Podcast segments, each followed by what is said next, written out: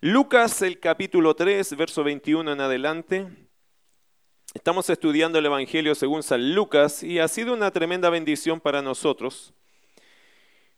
Espero que para usted también, muy educativo, muy edificante. La semana pasada quedé como a la mitad, casi, casi tres cuartos de un sermón del capítulo 3.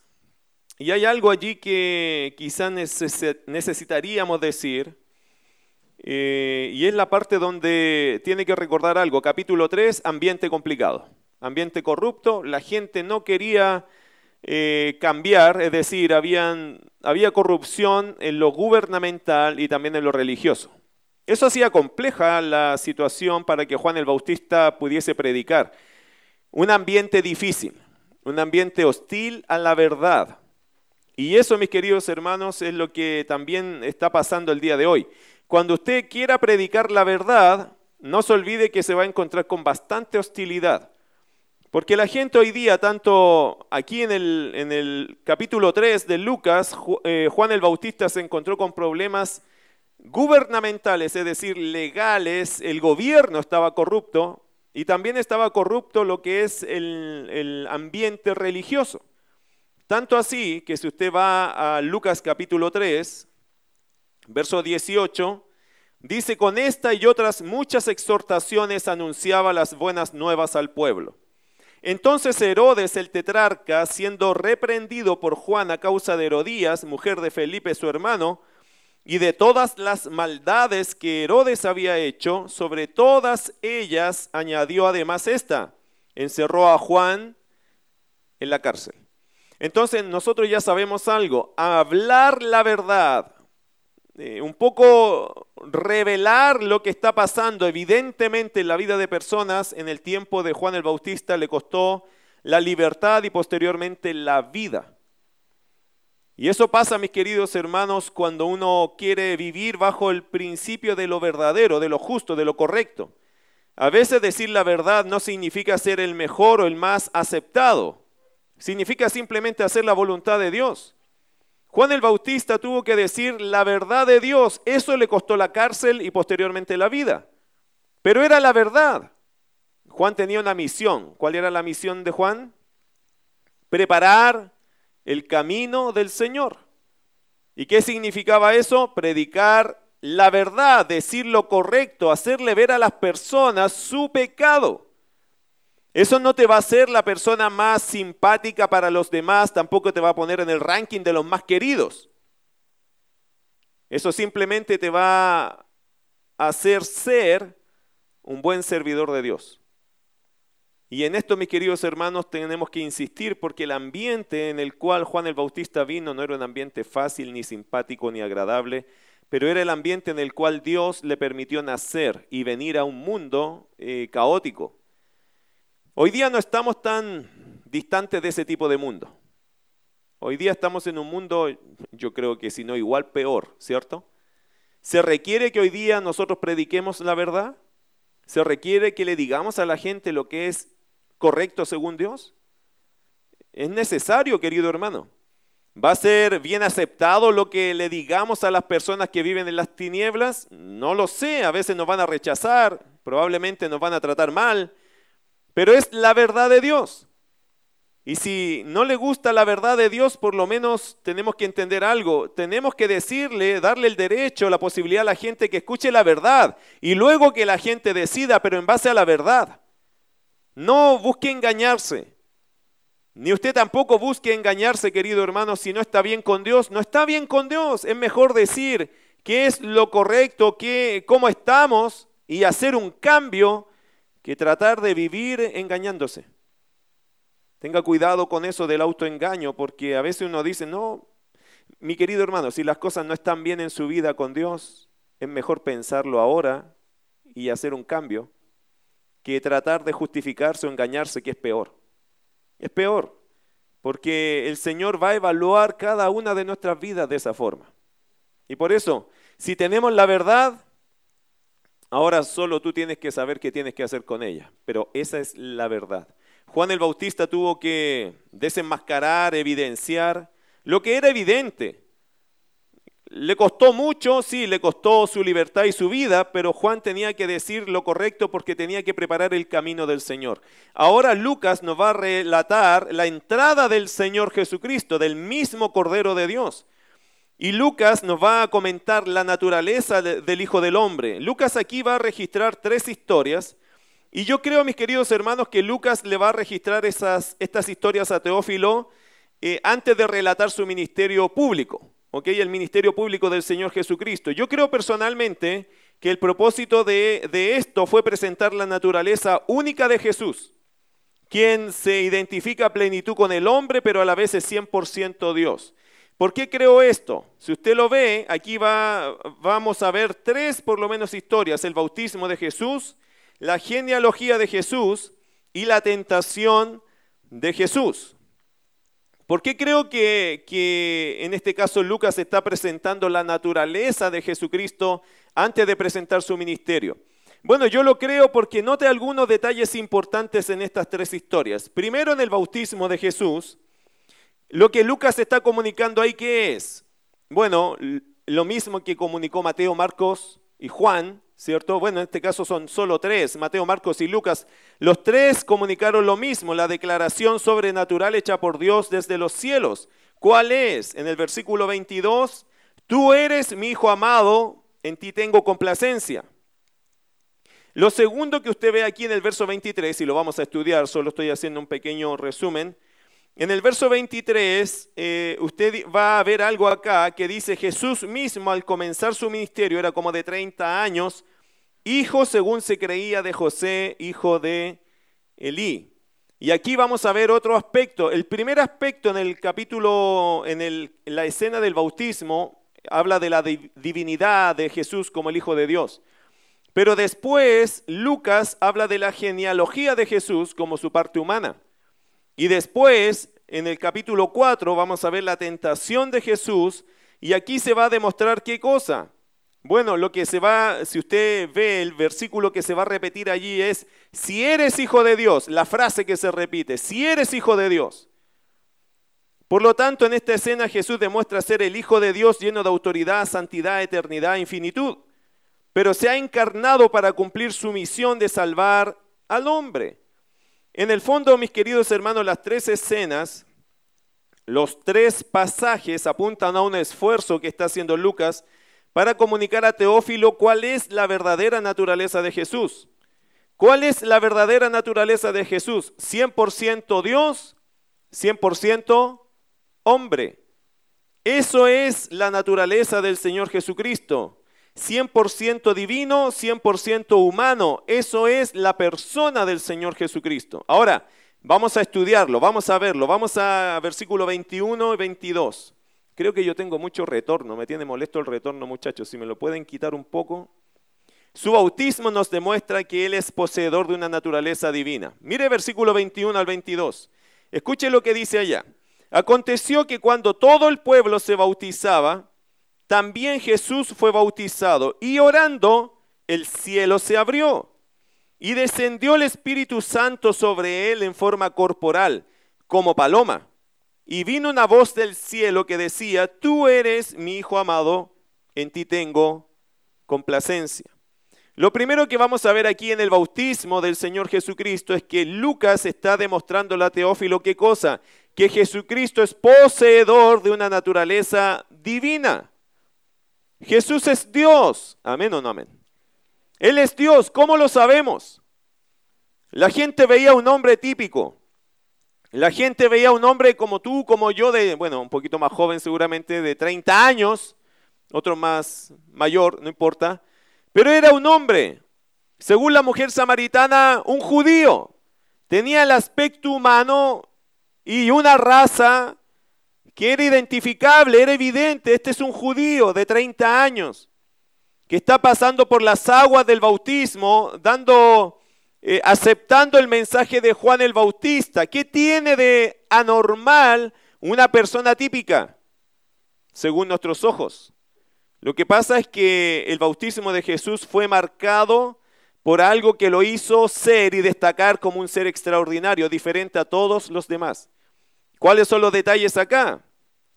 Bueno, versículo 21 el Señor se está bautizando, ¿cierto? En el bautismo de arrepentimiento, no porque Él se tenga que arrepentir, sino porque Él le dijo a Juan, es necesario que se haga toda justicia, que se obre en toda justicia, y esto es justo, esto es correcto, así que lo hago en representación de que esto es lo correcto. No porque él tenía pecados que arrepentirse, sino porque era lo correcto, porque apoyo tu mensaje. ¿Cómo no? Si después de ti vengo yo. Versículo 21 pasa algo curioso. También Jesús fue bautizado y orando el cielo se abrió. Bueno, ¿qué significa eso? Literalmente en el cielo se hace una ventana. ¿Y qué pasa en ese efecto sobrenatural que ya es muy curioso, ¿cierto? Y descendió ¿Quién? El Espíritu Santo sobre él en forma corporal. Como paloma y vino una voz del cielo y ahí tenemos otro efecto. Así que, y dice el texto que del cielo venía una voz que decía, tú eres mi hijo amado, en ti tengo complacencia. La evidencia es contundente, queridos hermanos. Jesús es poseedor de la naturaleza divina. La palabra del Padre Celestial reconociendo este es mi Hijo amado. Mire Hebreos capítulo 1, verso 5. Hebreos capítulo 1, verso 5. Habla de qué? De un hijo que no es igual que cualquiera de nosotros como un hijo. ¿Cuántos de acá son hijos de Dios? Levante la mano el que dice yo soy hijo de Dios. Bueno, tú eres hijo de Dios, Jesús también, pero somos iguales. Eh, no, cuando hablamos de Jesucristo como el Hijo de Dios, hablamos de Él en su misma naturaleza, en su misma esencia. Mire Hebreos capítulo 1, verso 5. Esto pone o posesiona a Jesucristo como Dios mismo, incluso sobre los ángeles. No hay comparación, el Hijo no se compara a los ángeles, es superior. Versículo 5, ¿qué dice? Léalo conmigo. Hebreos 1.5, ¿qué dice? Porque ¿A cuál de los ángeles dijo Dios jamás? Mi hijo eres tú, yo te he engendrado hoy, y otra vez yo seré el Padre, y él me será a mi hijo. ¿A quién de los ángeles Dios le dijo jamás eso? Nótese que Satanás también fue un ángel, y fue muy privilegiado, ¿cierto? Pero nunca fue llamado hijo porque las criaturas angelicales no son hijos.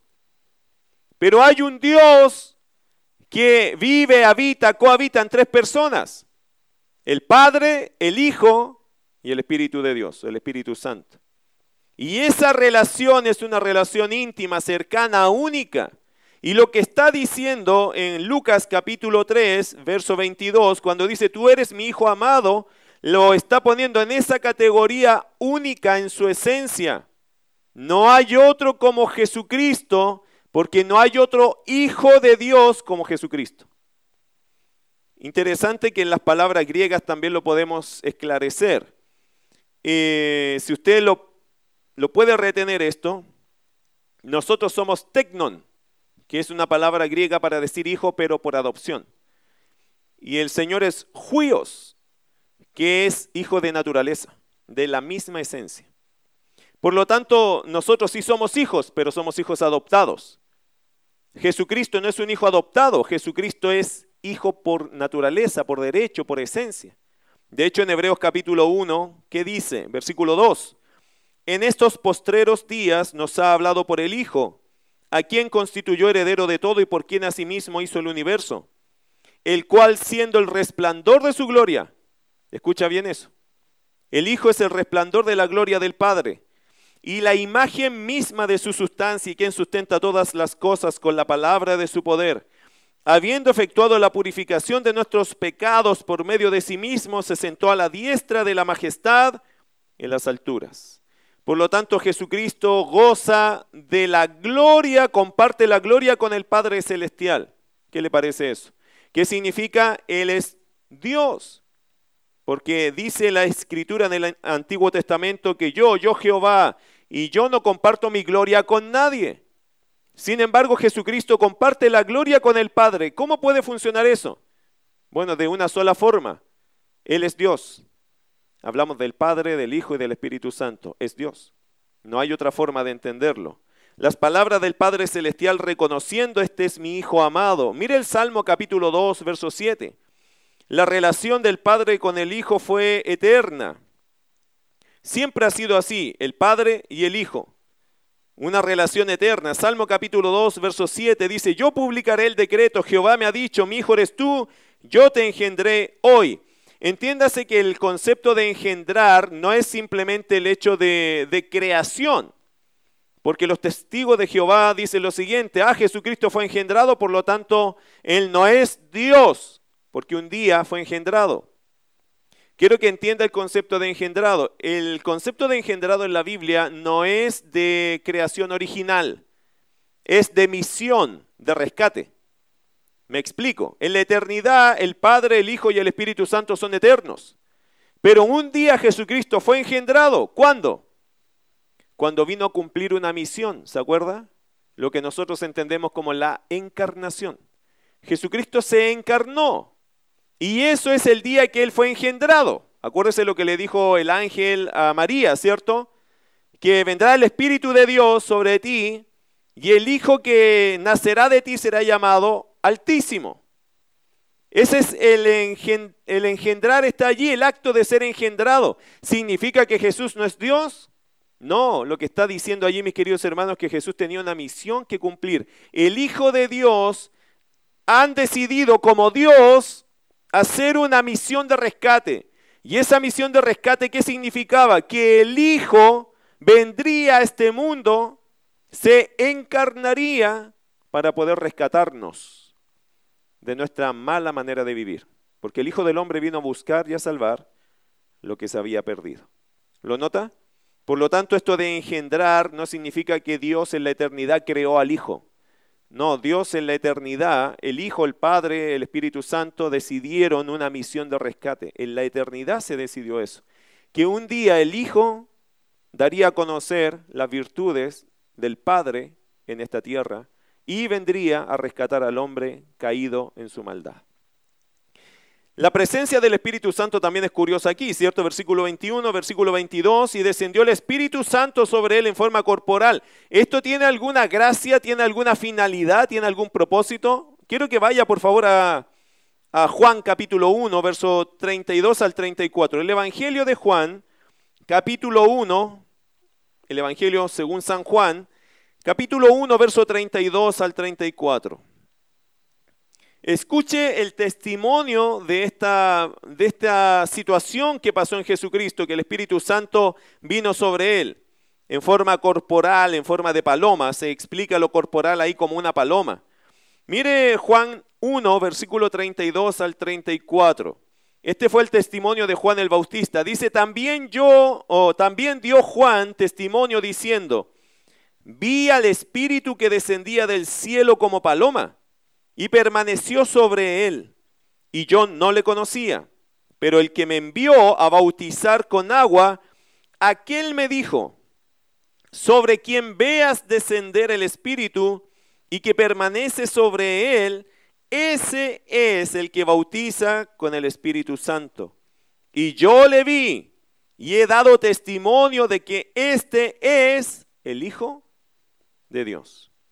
O sea, mis queridos hermanos, el texto atestigua categóricamente qué cosa? Que el que se estaba bautizando allí, ¿quién era? El Hijo de Dios. ¿Cómo lo sabemos?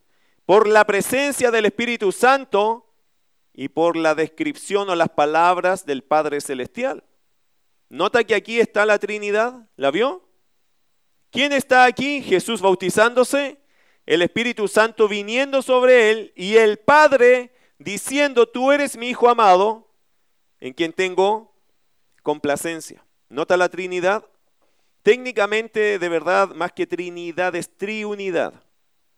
¿Ok? La unidad de tres. Tres personas, un solo Dios. Lo que Lucas está comunicando entonces, entonces a Teófilo que es, está comunicando primero la naturaleza de Jesucristo como Dios. Él es Dios, es el Hijo de Dios. Querido hermano, el concepto hijo de Dios, como bien dice el doctor Carballosa, el concepto, el término hijo de Dios para Jesucristo no es aplicado igual que a nosotros. Habla de, directamente de su divinidad, es decir, de que Él es Dios. Acompáñeme a Juan capítulo 5 y capítulo 10. Vamos a darle dos ejemplos a eso. Cuando Jesús se mencionó como hijo de Dios, o cuando hubo esta declaración del Hijo de Dios, no es igual que a nosotros o a otros seres humanos. Eh, no es igual a lo que los judíos consideraban hijo de Dios, sino que Jesucristo cuando se declaró hijo de Dios atribuyó deidad directa. Es decir, él cuando se declaró así, él dijo, yo soy igual a Dios. Eso fue lo que a los judíos les le chocó y de hecho lo querían matar por eso. Porque Jesucristo declaró la verdad. ¿Cuál? Yo soy como Dios. Soy el Hijo de Dios y el judío entendió cuando Jesús usó ese término que él se hacía igual a Dios. Mire Juan capítulo 5, versos 17 y 18. Hay algunas escuelas que se llaman escuelas liberales que dicen lo siguiente, Jesús nunca dijo que Él era Dios. Bueno, veámoslo acá en Juan 5, 17 y 18. Si es que Jesús nunca lo dijo. Jesús sí lo dijo, versos 17 y 18, que dice, y Jesús les respondió, mi padre hasta ahora trabaja y yo trabajo. Por esto los judíos aún más procuraban matarle. Lea conmigo esta parte. ¿Por qué? Porque no solo quebrantaba el día de reposo, sino que también decía que Dios era su propio Padre, haciéndose... ¿Lo nota? Jesucristo cuando dijo que, que, mi padre trabaja, hasta ahora trabaja y yo trabajo. Ellos, los judíos, entendieron inmediatamente una cosa. ¿Qué cosa? Él se hace igual a Dios. Igual a Dios, se cree Dios. O se cree con Dios igual. Bueno, ¿es verdad que Jesucristo es Dios? Sí. Sí, e, eso es lo que está declarando la Biblia. Eso es lo que Lucas está escribiendo para que Teófilo entienda bien quién es este Hijo de Dios. ¿Quién es este Jesucristo de Nazaret? Es el Hijo de Dios. Mire Juan capítulo 10. Sé que esto es un poco más de doctrina, pero creo que es importante que lo tengamos allí bien claro por aquellos que hoy día niegan a Jesucristo como alguien tan relevante. Jesucristo es más que relevante, hermano. Si no creemos que Jesucristo es Dios, no puede ser salvo. ¿Ok? Lo quiero poner en términos bien dramáticos porque es así. Si yo no creo o no entiendo bien quién es Jesucristo, ¿cómo puedo ser salvo? No se puede ser salvo no teniendo la información correcta. Hay algunos que dicen, bueno, yo fui salvo porque recibí a Jesús. Ok, ¿quién es Jesús para ti? Ah, el Hijo de Dios. ¿Y qué significa para ti que sea el Hijo de Dios? Y muchas personas no tienen idea quién es Jesús, solo lo recibieron un día, no entienden quién es Jesús. ¿Eso es, ¿Eso es dramático? ¿Eso es complejo? Bueno, te lo voy a decir con Romanos capítulo 10, que si confesares con tu boca que Jesús es el Señor y creyeres en tu corazón que Dios le levantó de los muertos, serás salvo. ¿Qué significa? Que si usted no confiesa con su boca, si usted no cree de verdad que, que Jesucristo es tu Señor, no eres salvo. Porque la salvación, hermano, está en codependencia de entender el señorío de Cristo en ti. Mucha gente dice, no, yo recibí a Jesús, pero no hubo ningún cambio. ¿Es salvo esa persona? ¿Es salva esa persona? No, hizo una decisión que no la entendió. Porque recibir a Cristo y creer en Cristo significa creer en Él como Señor. ¿Qué significa? Él manda, no yo. Esa palabra Señor es muy interesante porque es la palabra Adonai del Antiguo Testamento. ¿Y qué significa Adonai en el Antiguo Testamento? Máxima autoridad. El, el que gobierna sobre todo y sobre todos. Algunos lo, lo traducen como el Altísimo. El que está sobre todo y sobre todos. Que si confesares con tu boca qué cosa? Que Jesús es el Señor. Querido hermano, el que no entiende quién es Jesús en su vida no es salvo. Mientras no entiendas bien cuál es la función del Hijo en tu vida, no podrías ser salvo, porque no entiendes. No has aceptado de verdad a Jesús. Solo hiciste una oración, pero no has aceptado al Jesús de la Biblia. Mire, hay chapitas que se ponen ahí autoadhesivos, ¿cierto? En, en la puerta, a veces me da risa a mí, un poco de risa, un poco de ironía, porque algunos dicen aquí Jesús, eh, Jesús es el dueño de esta casa. Jesús es nuestro Salvador. Y lo ponen ahí en autoadhesivos, ¿cierto? Eh, y hay algunos que son católicos también y lo ponen ahí. Nosotros somos católicos, Jesús está con nosotros. Y yo me gustaría hacerle un par de preguntas a los que están allá adentro. ¿Qué entienden? Y no es por pelear con nadie, no solo por preguntarle por amor a las almas, ¿cierto? ¿Qué entiendes tú acerca de la persona de Jesús? Porque a veces se entiende tan poco y decimos tanto creer, pero se entiende tan poco que, hermano, es una tristeza. Porque tú le haces dos, tres preguntas a la gente acerca de Jesús y no saben cómo responder. Ok, si no sabes cómo responder quién es Jesús, ¿cómo puedes decir que eres salvo? Que en esta casa Dios es el Señor. Eh, no, no, es malo poner un autoadhesivo si dice la verdad, ¿ok?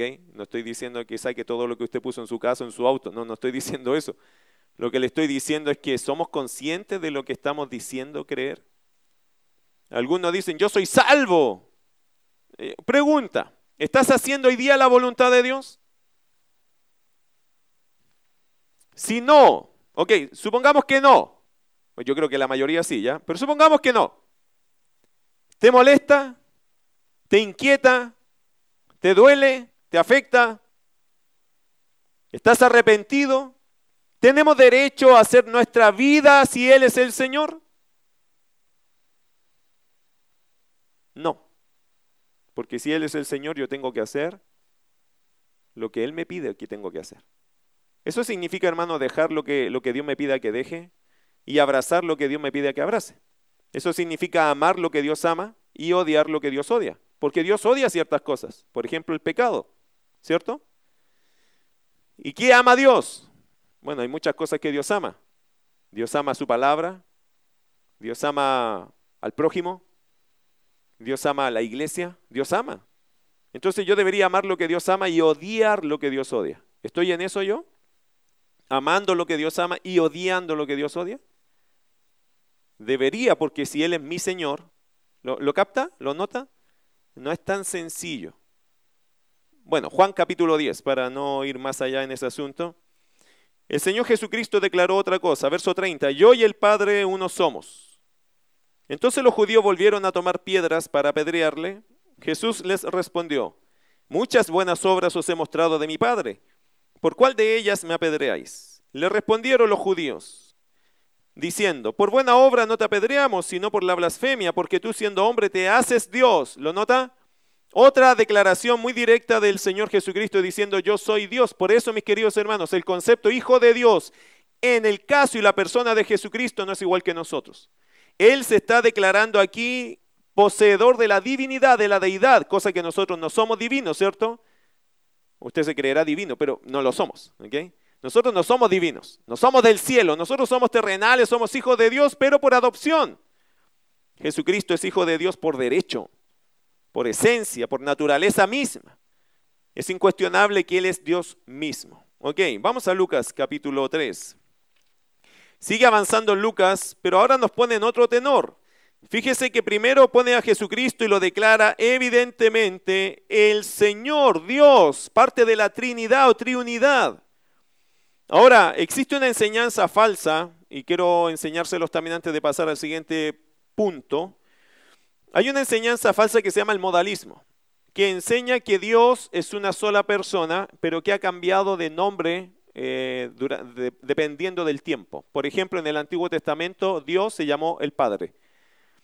En el tiempo de los evangelios se llamó el Hijo. Y ahora el mismo Dios se llama el Espíritu Santo.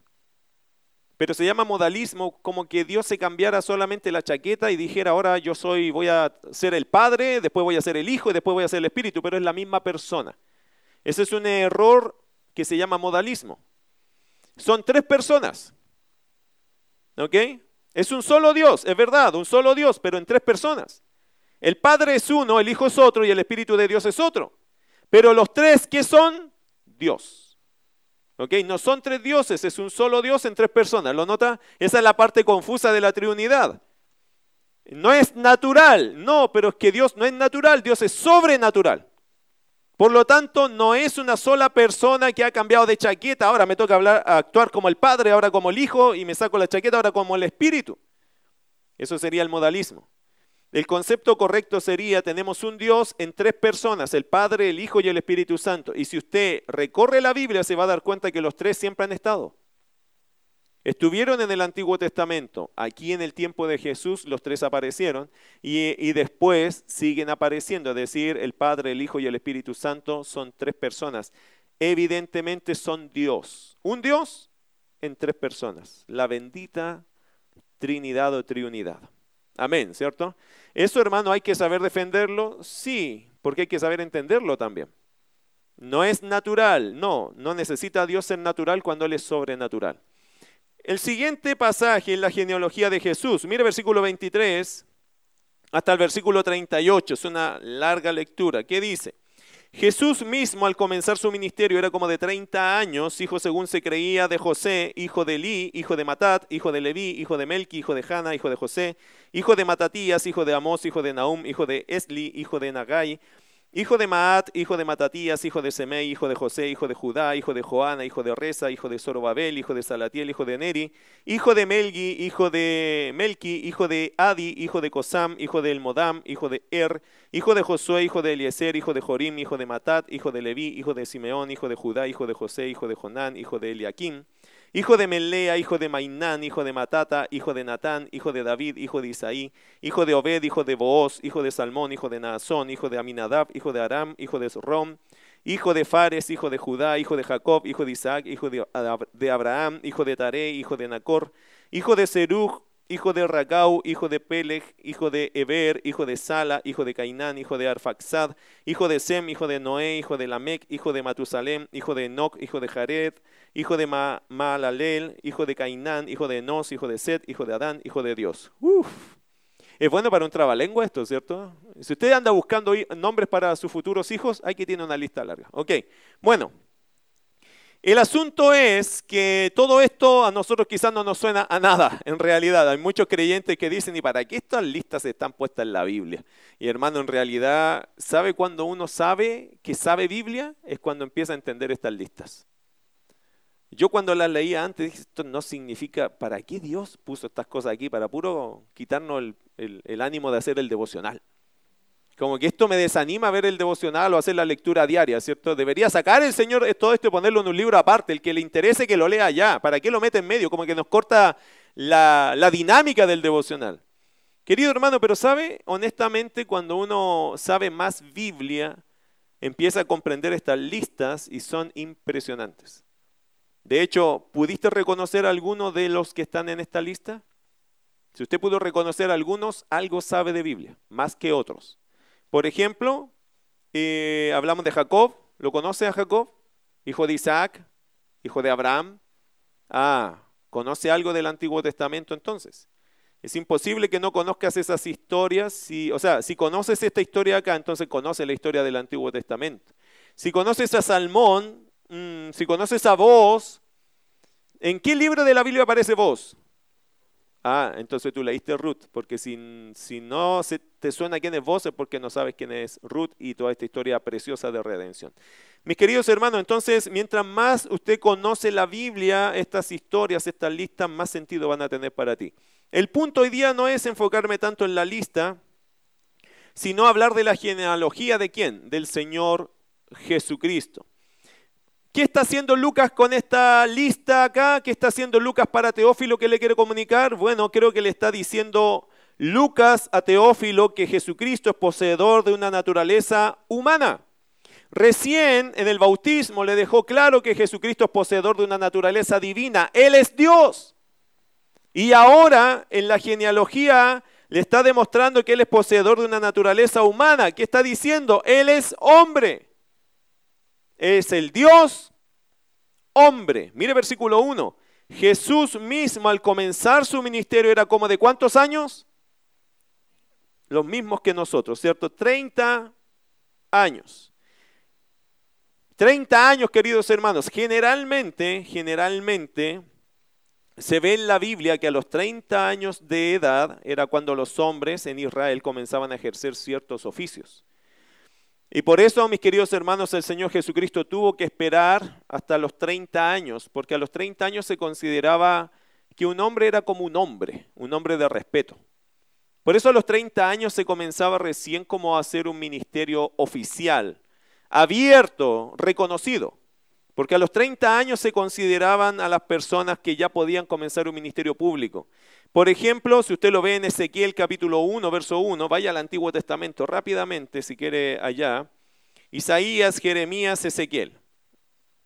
Ezequiel el capítulo 1, verso 1 dice lo siguiente. Yo se lo leo acá, a ver si lo encuentro más rápido. Ahí está. Ezequiel capítulo 1, verso 1, se da un rasgo allí, una muestra. Dice, aconteció en el año 30, en el mes cuarto, a los cinco días del mes, que estando yo en medio de los cautivos junto al río Quebar, los cielos se abrieron y vi visiones de Dios. A los 30 años de, de Ezequiel, el Señor empezó a revelar una visión para su profecía. Bueno, también se puede ver en, en los sacerdotes y en números, el libro de números, y también se puede ver que a esta edad iniciaron el oficio de rey, por ejemplo, el rey David, a los 30 años comenzó con ese oficio. Así que se supone, se, se considera que Jesucristo, como todo hombre, a los 30 años comenzó su ministerio. Pero mira qué interesante, Jesús mismo al comenzar su ministerio era como de 30 años, hijo según se creía de José. ¿Por qué dice el texto hijo según se creía? Bueno, porque Jesucristo no era hijo de José, pero se creía que era de José porque era por adopción. José, por lo tanto, la lista que se va a dar acá es de la linaje de José. ¿Nota eso? Este linaje es el linaje de José. ¿Por qué le corresponde a Jesús? Por adopción. ¿Cierto? Porque como Jesucristo no era hijo de José, sino hijo de Dios, pero ¿por qué entonces se describe, por qué Lucas describe el, linaje de José, que al final es el que es descendiente, ¿cierto?, del mismo Mesías, que es descendiente de David. No se olvide que el concepto de, el linaje por herencia, en este caso de, de Jesucristo como rey, como, como merecedor al trono, tenía que ser merecedor al trono, ¿por qué? Por descendencia. Y Jesucristo fue legítimamente merecedor del trono de David por descendencia, tanto del papá por adopción y de la mamá por nacimiento natural, en este caso por María. Ambos, si usted se da cuenta, en la Biblia hay dos eh, pasajes que hablan de la genealogía de Jesús. Uno dicen que es por el lado del padre y el otro por el lado de la madre.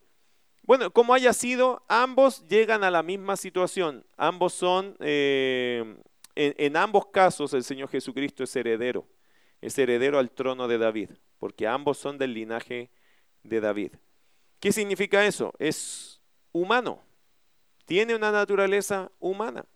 El Señor Jesucristo, queridos hermanos, tiene una genealogía que nos muestra el linaje real con derecho al trono por parte de su padre, legal, y ascendencia física de David por parte de su madre. Así que el Señor Jesucristo, humanamente hablando, él tenía derecho al trono de David. Eso es interesante porque humanamente, si usted lee en 2 de Samuel capítulo 7, verso 14 en adelante, se va a dar cuenta del pacto davídico. ¿Cuál fue el pacto de Dios con David, con el rey David? Que el Señor dice que dará a David y a su descendencia uno que se siente en el trono eternamente y para siempre. ¿Eso es importante? Bueno, es importante en el futuro. ¿Sabe por qué? Porque en el futuro Cristo volverá. Quien no lo sepa, sépalo ahora. Cristo viene. Y va a venir primero por su iglesia. Va a venir a buscar a los suyos, según 1 Tesalonicenses capítulo 4, 13 al 18. Viene a qué? En el rapto llevará a su iglesia. Pero posteriormente, a siete años de ese rapto, el Señor Jesucristo viene literalmente a la tierra. ¿A qué? A reinar. A reinar sobre lo que es suyo, a reclamar lo que es su posesión. Los habitantes de la tierra de esos años van a querer hacerle guerra al Mesías. ¿Por qué? Porque ellos son los moradores de la tierra. ¿Qué significa esa expresión en el Apocalipsis? Que son personas que aman la tierra y se creen dueños de ella. A mí me llama mucho la atención que hoy día la gente se cree dueña de las cosas. Se cree dueña de la tierra la gente, ¿se ha dado cuenta? Los grandes de nuestro mundo se creen dueños de todo. Se creen dueños de la gente incluso. Interesante que las personas quieren esclavizar a las personas en un sistema. Querido hermano, nosotros no somos dueños de nada. Dios es el dueño de este mundo. Y cuando venga el Señor, dice, disculpen, vengo, yo soy el Señor, yo creé todo esto. ¿Y qué va a decir en los moradores de la tierra? ¿Quién eres tú? Esto es nuestro, no te lo vamos a dar. El Señor les dice que yo no se los voy a pedir. Si es mío. No, pero no te lo vamos a pasar. ¿En serio? ¿Sí? No te lo vamos a dar. Bueno, ¿y qué van a hacer? Nos vamos a parar en contra tuya. Y ahí está Apocalipsis 20.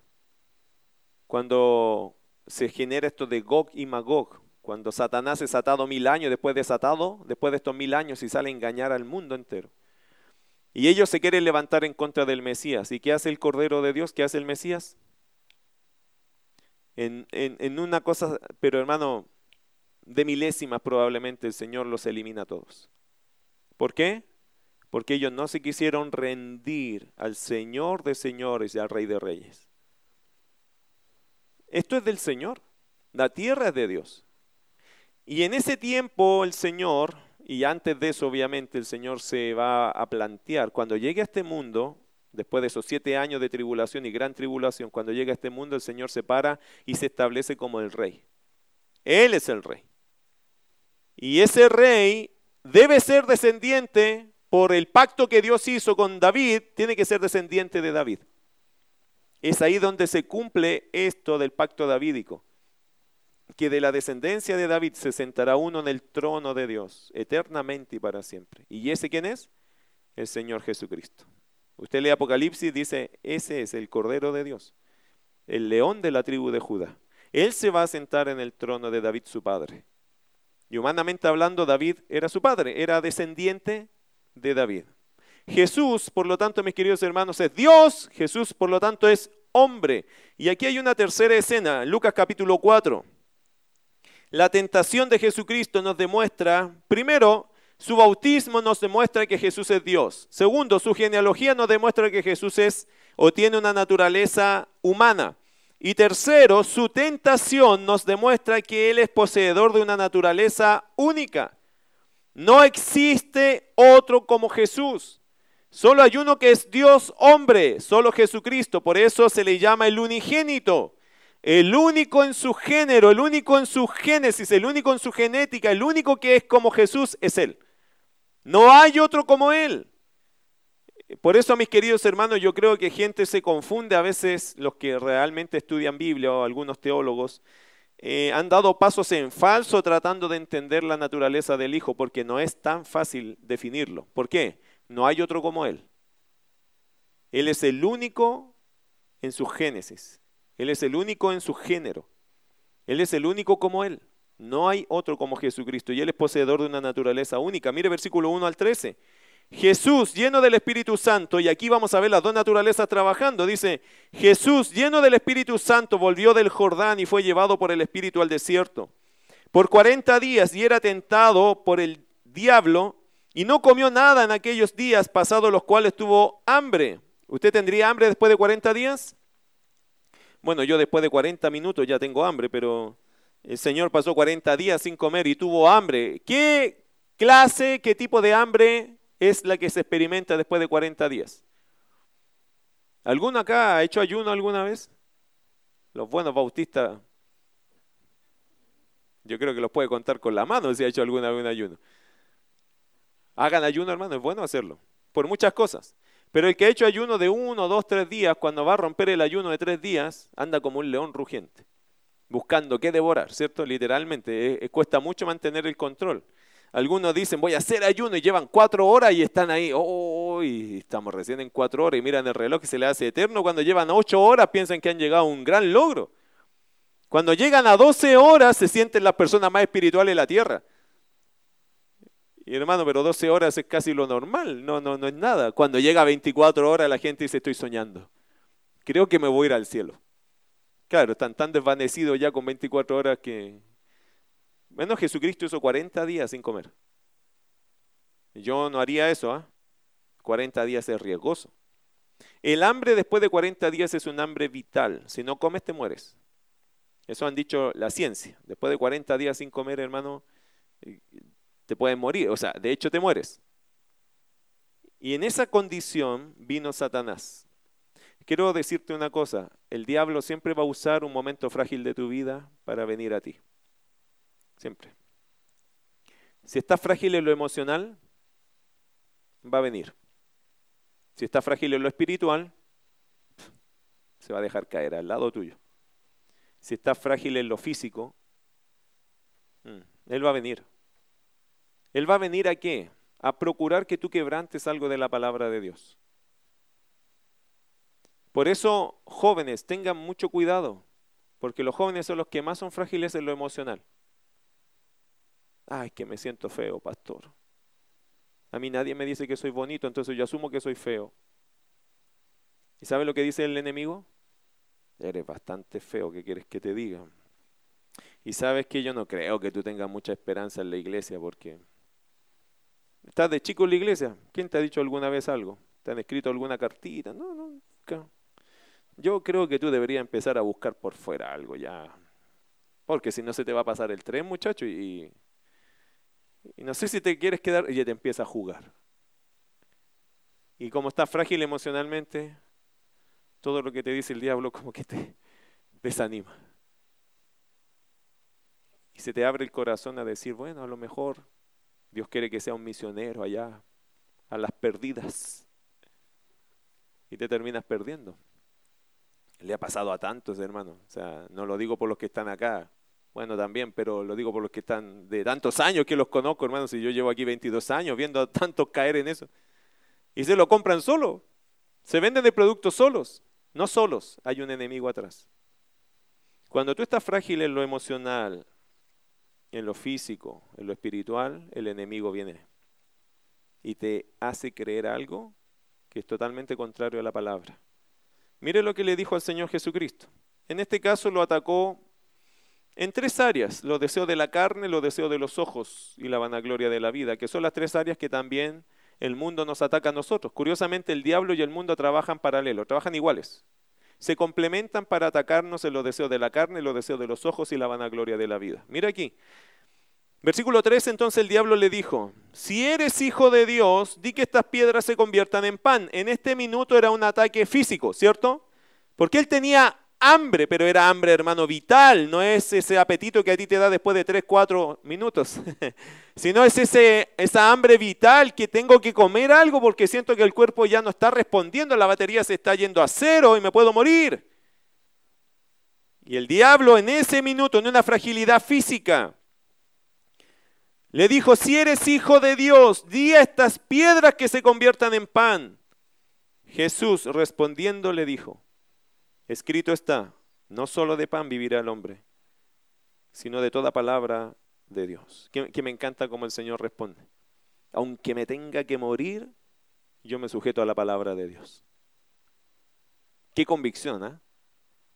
Que me encantaría que toda la iglesia dijera, si me, aunque me tenga que morir, yo no voy a quebrantar la palabra de Dios. ¿Tengo una necesidad física? Sí, por supuesto que es real. Por supuesto que es lógica. Por supuesto que se entiende. Pero qué lindo es cuando los hijos de Dios dicen, aunque lo entiendo, y si me duele, y si me afecta, y si tengo la necesidad, yo no voy a quebrantar la palabra, aunque me muera. Yo creo que un creyente debería decir eso. Del más chico al más grande aquí deberíamos todos estar de acuerdo en algo. Aunque nos muramos, queridos hermanos, hay que hacer la voluntad de Dios. Que la palabra no la vamos a quebrantar por muchas necesidades que tengamos físicamente hablando. Mire después, versículo 5, y le llevó el diablo a un monte alto y le mostró en un momento todos los reinos de la tierra. Y le dijo el diablo, a ti te daré toda esta potestad y la gloria de ellos, porque a mí me ha sido entregada y a quien quiero la doy. Este es un arrogante, soberbio, terrible. Él se cree el dueño del mundo. El dueño, hermanos, ¿quién es el dueño del mundo? Dios. Y siempre será Dios. Pero el diablo te hace creer que Él maneja todo y que Él es el dueño. Versículo 8. Respondiendo Jesús le dijo, a verso 7, si tú postrado me adorares, todos serán tuyos. Hermano, ¿usted cambiaría su vida cristiana por todos los reinos de este mundo? Ya, usted lo pensó muy rápido. Están dando todo el mundo suyo. Hermano, ¿lo entiende lo que le están diciendo, lo que le están ofreciendo? Chile, todo Latinoamérica, todo Centroamérica, Norteamérica sería suyo, hermano. O sea, los gringos ya no mandarían, usted mandaría. Y de ahí se pasa a Europa, a China, le están dando todo el mundo, todo es tuyo. ¿Está seguro que no cambiaría su vida cristiana por todo el mundo? Te están dando todas las riquezas. Lo que usted pida por Amazon ya no tiene que pedirlo por Amazon, usted se lo pide directo, Amazon es suyo, hermano. Lo que quiera de China es suyo, China es suya, ¿entiende? ¿Usted cambiaría su vida cristiana por todas las riquezas del mundo? Pastor, la cambio por 30 lucas el día domingo, no la voy a cambiar por todas las riquezas del mundo. Pastor, si yo dejo de venir al culto por ganarme 40 mil pesos diarios, no voy a cambiarlo por el mundo. Tenemos que ser consecuentes, por hermano. A veces decimos, no, no, yo no lo cambiaría. ¿Y si le dieran unos cuantos lingotes de oro? O si le pasaran a su cuenta unos cuantos millones de dólares. Cosas que no hemos visto. ¿Lo haríamos? Jesucristo sabía exactamente lo que el diablo le estaba ofreciendo. ¿Y qué dijo Jesús? Vete de mí, Satanás, porque escrito está, al Señor tu Dios adorarás y Él solo servirás. ¿Para qué vivimos? ¿Para qué estamos en este mundo? ¿Qué dijo el Señor Jesús? Para adorar y servir a quién? A Dios. No estamos aquí para servir al enemigo, aunque nos llene de cosas. Estamos en este mundo para servir y adorar a Dios. Ese es tu propósito de vida, amado. Adorar a Dios y servirlo a Él. Pero ¿y qué me van a dar a mí? Un privilegio enorme. Adorar y servir a Dios. Pero ¿qué gano yo? Un privilegio enorme. Servir y agradar y adorar al Señor. Pero pastor, ¿qué gano yo? El privilegio enorme de servir y agradar a Dios. ¿No te es suficiente? Hay mucha gente que sirve a Dios, ¿sabe para qué? Para que Dios le dé cosas. ¿O no? Por eso me cargan esta iglesia, me molesta mucho esta iglesia que dicen, sírvele a Dios y Dios te va a servir a ti, te va a llenar los, los bolsillos de dinero. ¿Quién le dijo eso a usted? Esa iglesia de la prosperidad, siempre me, me molesta en esa iglesia, ¿cierto? Y siempre lo digo que te andan ofreciendo que tú vas a ganar y el Señor te va a traer prosperidad y te va a llenar los bolsillos de dinero y te va a abrir, posibilidades de negocios eternas, inmensas. ¿Quién te dijo eso? Eso no lo dice la Biblia, te lo está diciendo alguien que te está vendiendo un producto. Tenga cuidado con eso. Servir al Señor, adorar al Señor, no significa que a nosotros nos va a ir bien en la vida. No significa que no. No significa que sí. No significa nada eso.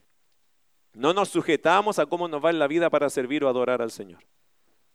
Si el Señor nos quiere dar algo, qué bueno. Si el Señor no nos quiere dar algo, qué bueno. No seguimos ni servimos al Señor por lo que nos da, sino porque Él es el Señor. Porque Él ya nos salvó. Porque ya nos dio lo más lindo que podría darnos, que es la salvación eterna. ¿Usted cree que el apóstol Pablo algún día se motivó por lo que tenía o no tenía? Hermano, el apóstol Pablo perdió un montón de cosas por servir a Cristo. Y después dijo, he aprendido a vivir con nada y con todo. He aprendido a contentarme, dice, teniendo nada y teniéndolo todo, teniendo abundancia o padeciendo necesidad. Por todo y en todo estoy entrenado. Todo lo puedo en Cristo que me fortalece. Por lo tanto, querido hermano, creo que Jesús le da al clavo cuando nos dice esto. Al Señor tu Dios adorarás y a Él solo servirás. Por lo que nos da no, por lo que Él es. Y una más, ¿qué dice? Versículo 9, y le llevó a Jerusalén y le puso sobre el pináculo del templo y le dijo, si eres hijo de Dios, échate de aquí abajo, porque escrito está, sus ángeles mandará cerca de ti que te guarden y en las manos te sostendrán para que no tropieces con tu pie en piedra. Respondiendo Jesús le dijo, dicho está, no tentarás al Señor tu Dios. No vas a exponer al Señor por nada. Es un, es un, texto que ya creo lo expliqué en algún momento acá, entonces lo voy a dejar allá. Y cuando el diablo hubo acabado toda tentación, se apartó de él por un tiempo. ¿Cuáles fueron las tres áreas que atacó el diablo en la vida de Jesús? Los deseos de la carne. Suple, en el fondo te está, el diablo está diciendo, suple tu necesidad. Porque tienes una necesidad, ¿cierto? Es real. Súplela. Como sea, súplela. ¿Por qué estás sufriendo? Súplela. El diablo está atacando tus deseos de la carne. lo, lo, está atacando porque te está haciendo pensar que es una necesidad legítima que debes suplir. Da lo mismo si Dios te da permiso o no, súplela. Número dos, los deseos de los ojos. ¿Qué es eso? Cautivarte a través de la codicia de las cosas que podemos ver. Oye, hermano, tendríamos tanto que decir de eso. Apártate de las cosas que te hacen nacer codicia carnal. Esa cosa que te saca de Dios, esta cosa que te hace ver cosas impropias, inadecuadas. Hermano, hay tanto que decir de eso, porque hoy día todos, todo se vende por lo que te muestran, ¿o no? El comercio, hermano, las cosas, la codicia nace en el corazón del hombre mirando. Te lo voy a decir de esa forma y hay un par de ejemplos en la Biblia. Eva pecó cuando? Cuando miró el árbol, se fijó en el fruto que tenía el árbol, lo codició y lo tomó. Todo partió por su vista. David, cuando pecó con Betsabé, ¿qué hizo? Dice que miró a la mujer, la codició y la tomó. Ahí hay dos ejemplos de dos personas que uno pensaría nunca van a caer porque uno está al lado de Dios y el otro tiene un corazón conforme al corazón de Dios. Y cayeron igual. ¿Dónde está el problema? ¿O cuál es la lección, hermano? Todos podemos caer, todos. Si no guardamos nuestros ojos, si estás cayendo en la codicia de lo que sea, la pregunta es, ¿qué están mirando? ¿Qué están mirando? Una vez acá nos pasó con el grupo de jóvenes, no sé, no sé por qué siempre nos pasa con los jóvenes, pero me imagino porque es muy dinámica la vida de ellos. Dos jóvenes en la misma semana dijeron, me quiero suicidar dos jóvenes. Y yo les hice una pregunta a ambos. ¿Qué estás escuchando? Y ambos tuvieron que confesar que estaban escuchando música satánica, demoníaca, pesada, lo que sea en esos años, lo que sea. ¿Por qué hice la pregunta? Porque en general el alma de los hombres se deja manipular por lo que ve y por lo que oye. Por eso, hermano, si uno está cayendo en esto de la codicia por sus ojos, la pregunta es, ¿qué estás viendo? ¿Y dónde está la solución? Deja de ver lo que estás viendo. Una vez un joven acá también, no sé por qué siempre con los jóvenes, ¿eh? pero un joven acá también, estábamos dando una charla y yo le decía, hay que dejar de fumar. Y ese joven estaba luchando con el cigarro en ese tiempo, no era mucho de la iglesia, pero estaba luchando con eso y me decía, pero pastor, para usted es fácil. No sé si es fácil, pero él me decía, pero es que, ¿cómo, lo voy a, ¿cómo voy a dejar de fumar? Así le decía yo. Se acabó. Hermano, no puede ser tan complicado el hecho de salir de un pecado. El problema es que nos cuesta y no queremos. Se lo explico simple. El que quiere salir de la pornografía tiene que dejar de ver pornografía. El que quiere salir del cigarro tiene que dejar de fumar. Pero es que pastor cuesta. Eh, sí, hermano, es ahí donde tienes que aplicar la oración. Señor, dame fuerza porque yo no quiero pecar contra ti. Mucha gente anda buscando psicólogos, mucha gente anda buscando terapias. Hermano, mire, hágalo más simple, le sale más barato. Reconozca su pecado, confiéselo y apártese. Es como las personas cuando dicen, uy, yo no sé, no me puedo aguantar de comer dulce. Falso, falso, falso. Si se puede, ¿qué tiene que hacer? Deje de mirarlos primero y apártese. Pero es que pastores están en todos lados. Mentira. Que usted los vea en todos lados es otra cosa. ¿Se fija que a veces con una cosa simple uno puede hacer el mismo ejercicio? La gente, hermano, cuando no quiero renunciar a algo, generalmente se justifica. Es que, pastor, la pornografía está en todos lados. No, hermano, no está en todos lados, están sus equipos. Cómprese de esos celulares que no tienen imágenes. Ah, pero qué fome. Hermano, pero no entiendo. ¿Quieres salir o no quieres salir? Tenemos que ser honestos con nosotros, ¿cierto? Y mi querido hermano, ese es el punto, hay que empezar a ser honestos. ¿Qué es lo que te cuesta? Arráncate de eso. Bueno, terminando, simplemente quiero decir lo siguiente, Jesucristo es poseedor de una naturaleza sin igual. Jesucristo es Dios, amén. Jesucristo es hombre, amén. Él es poseedor de una naturaleza única. Él es el Hijo de Dios. Ese Hijo de Dios, hermano, entiende bien en el mundo que estamos. Entiende bien tus luchas. Él nunca pecó porque no puede pecar porque es Dios. Sin embargo, te puede entender porque Él pasó por estas cosas que se llaman las debilidades humanas. Y el mismo diablo fue allí a tentarlo y el Señor lo respondió todo, no con su poder divino, lo respondió todo con sus recursos humanos, los cuales Dios le había dado. ¿Cuáles eran? Escrito está, la palabra del Señor y el control del Espíritu Santo. Son las mismas cosas que usted tiene. ¿Podemos entonces tener victoria sobre nuestros pecados? Por supuesto que sí. El Señor nos ha dado los mismos recursos que Él usó para salir adelante de la tentación. Vamos a orar. Quiero que ores allí, por favor, donde estás, y hables con el Señor de las cosas que hoy día has escuchado. Querido Padre Celestial, gracias. Eh, ha sido, Señor, y siempre es un privilegio exponer tu palabra y exponernos a tu palabra. Señor, aquí hay jóvenes, hay niños, hay adolescentes, hay adultos. Señor, todos nosotros, de lo que hemos escuchado hoy día, algo podemos recoger. Hay doctrina, Señor, hay enseñanza, que tú eres Dios, tú eres hombre, 100% Dios, 100% hombre. También, Señor, hay lecciones prácticas acerca de las tentaciones. ¿Cómo funcionó, Señor, tu ser único? enfrentando la tentación. Tú eres Dios, pero Señor, no te es indiferente la debilidad de los hombres.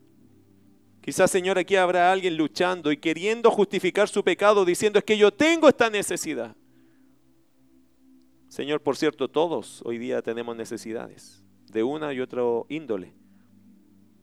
Pero eso no nos debe llevar a quebrantar tu palabra, sino a esperar, esperar en tu palabra confiar en tu palabra, descansar en tu palabra. Y nunca, Señor, buscar quebrantar tu palabra. Ayuda a tu iglesia, Señor, a entender que lo más lindo, lo mejor de una tentación es cuando podemos demostrar fidelidad a aquel que nos amó de verdad, aquel que nos ha salvado, nos ha rescatado de esta vana manera de vivir. En el mundo, Señor, hacíamos las cosas mal porque no, no te conocíamos, pero ahora que somos creyentes, tenemos la posibilidad de hacer las cosas bien. Y gracias a ti por ello. Tenemos esa libertad. Señor, pero quizás hay alguien aquí que está luchando con su relación contigo. Oro por ellos, para que los saques a victoria. Con sus ojos cerrados, voy a tomarme dos minutos para decir algo. Si tú no eres creyente, es decir, si tú no te has rendido a Cristo, Cristo te llama. Cristo te está llamando en esta hora a qué? A arreglar cuentas con Dios a través del Hijo. Y si tú crees en el Hijo tienes vida eterna. Él te puede liberar de tus pecados, te puede perdonar y liberar. Algunos dicen, no es imposible. No, para Dios nada es imposible. Piensa en tu alma, piensa en tu necesidad espiritual, piensa en tu pobreza espiritual, en la miseria espiritual en la que puedes estar y quiero que entiendas algo. Cristo, Cristo, el Señor Jesucristo te puede perdonar de tus pecados y darte vida eterna. Quitarte esas vestiduras espiritualmente hablando de pobreza y ponerte en el lugar de un príncipe, de alguien bendecido, de un hijo de Dios. Él te ama de verdad cuando Jesucristo vino a morir en la cruz. Él vino a decirle a todo el mundo, yo los amo, por eso les di mi vida. Para que considerando a Jesucristo, tú puedas tener perdón de pecados y vida eterna. Él sabe que tú y yo no somos buenos. Él sabe que estamos necesitados. Él lo sabe. Él sabe lo que somos. Él sabe lo que hemos hecho. Aún así está dispuesto a perdonarte. A darte una oportunidad en esta vida para que lo conozcas a Él. Y transformar esta vida pecaminosa en una vida santa. Solo Dios puede hacer eso. ¿Hay alguien aquí que le gustaría recibir a Cristo en su corazón? ¿Puede levantar su mano y bajarla? Me gustaría orar por ti. ¿Hay alguien así? Amén, gloria a Dios. ¿Hay alguien más que acepte esta invitación de Dios para su vida? ¿Hay alguien más que dice, a mí, pastor, me gustaría recibir a Cristo? Yo sé que no soy nadie, pero sé que Cristo me quiere salvar, sé que me está llamando, sé que lo necesito. ¿Habrá alguien más que quiera recibir al Señor en su corazón, que quiere tomar ese paso de fe? Levante su mano y bájela rápidamente, no, no busco nada más que orar por ti. No hay nadie más. Ahora, iglesia, creyentes, ¿cómo está tu relación con Dios? De todo lo que hemos dicho hoy, ¿en qué estás? ¿Podría decir que estás bien con Dios? ¿Podría decir que estás mal con Dios? Si estás mal con Dios, pregunta, ¿te gustaría estar bien con Dios? ¿Te gustaría que las cosas se arreglaran? Si hay algún creyente aquí que quiere que las cosas con Dios se arreglen, yo te invito a ti a ponerte de pie. A los demás le pedí que levantaran su mano, pero tú que eres creyente, hermano, si quieres que las cosas estén bien con Dios, yo te invito a ponerte de pie. Amén, gloria a Dios. ¿Hay alguien más que dice yo me quiero poner de pie? Yo no quiero que las cosas sigan mal con Dios en mí. Quiero que estén bien. ¿Hay alguien más? Póngase de pie. Póngase de pie y dígale al Señor así públicamente, Señor, yo quiero que las cosas estén bien. ¿Hay alguien más? Le invito a ponerse de pie y que oremos juntos. No tiene que ser un gran problema, mis queridos hermanos, pero si hay un problema, si hay algo allí, que tu corazón está duro y no se está quebrantando con Dios, este es un buen tiempo. Este es un buen tiempo para decir, Señor, yo no quiero que las cosas sigan mal. Si hay alguien más, le invito a ponerse de pie. En esta hora vamos a orar. Amén, gloria a Dios. Mi querido hermano, Dios está mirando todo. Este es un gesto delante de Dios. Si algo está mal, pero tú ya no quieres que esté mal, háblalo con Dios. Póngase de pie conmigo aquí y oremos al Señor por eso. Oremos. Yo no sé lo que usted está pasando, viviendo, pero yo te quiero apoyar en eso. Para las personas que levantaron su mano, que quieren recibir a Cristo, ora conmigo de esta forma, por favor. Señor, gracias. Gracias por la oportunidad que me das. Hoy, Señor Jesús, abro mi corazón y acepto tu regalo. Acepto tu salvación. Creo en ti, Señor Jesús. Hoy te pido que cambies mi vida. Que tú vengas a mi corazón, por favor. Y haz todos los cambios que tengas que hacer. Me rindo a ti. Tú eres, y declaro que tú eres mi Señor. Gracias Dios por darme a tu Hijo Jesucristo lo atesoro, lo agradezco y ruego poder servirte. Tener el privilegio de amarte, de conocerte, de servirte. Hoy me entrego a ti. Si oraste de esta forma, que el Señor te bendiga. Ahora, amados, oremos por nuestras vidas, por nuestra condición, ¿qué les parece? Por cómo estamos nosotros. Y si tú ya no quieres seguir mal, yo te insisto te invito, ponte de pie y dile, Señor, yo no quiero seguir mal. Yo quiero hacer tu voluntad. Sé en lo que estoy, pero me arrepiento, me arrepiento. No más de mí, solo más de ti. Padre Celestial, gracias. Gracias por lo que tú estás haciendo en medio de tu congregación. Usted que conoce, Señor, las vidas de tus hijos. Señor, ¿quiénes somos nosotros para tirar la primera piedra? Todos nosotros estamos luchando. Y Señor, en tu palabra tú hoy día nos has revelado cosas que son importantes que tenemos que poner en orden. Danos humildad, sensibilidad para hacerlo. Te agradezco, Señor, por aquellos que hoy día están arreglando cuentas contigo. Se notará, sin duda, Señor, si eso es genuino, se ha de notar. Se ha de notar, Señor, porque cuando un hijo tuyo está bien, eso genera mucha bendición y paz.